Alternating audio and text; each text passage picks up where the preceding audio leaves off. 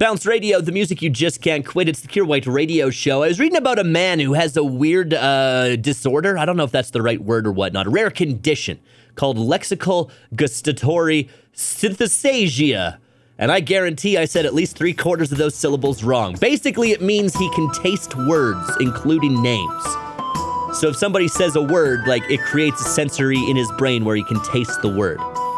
He explained that he recently had to uh, find himself a new roommate because his roommate's name tasted gross.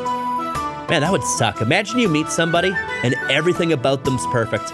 They share your interests, they're a good housemate, they're wonderful. But every time their name comes up in conversation, you vomit. That would just be awful. Just awful. It's not the first time I've read about this either. This isn't common, but it's definitely something that's existed for a bit. Uh, he says he's had to change friends because their names taste bad. Maybe if they were good friends, they just changed their name though, right? Change it to something that tastes delicious. And if you're going, do any of the names taste delicious? The answer is yes.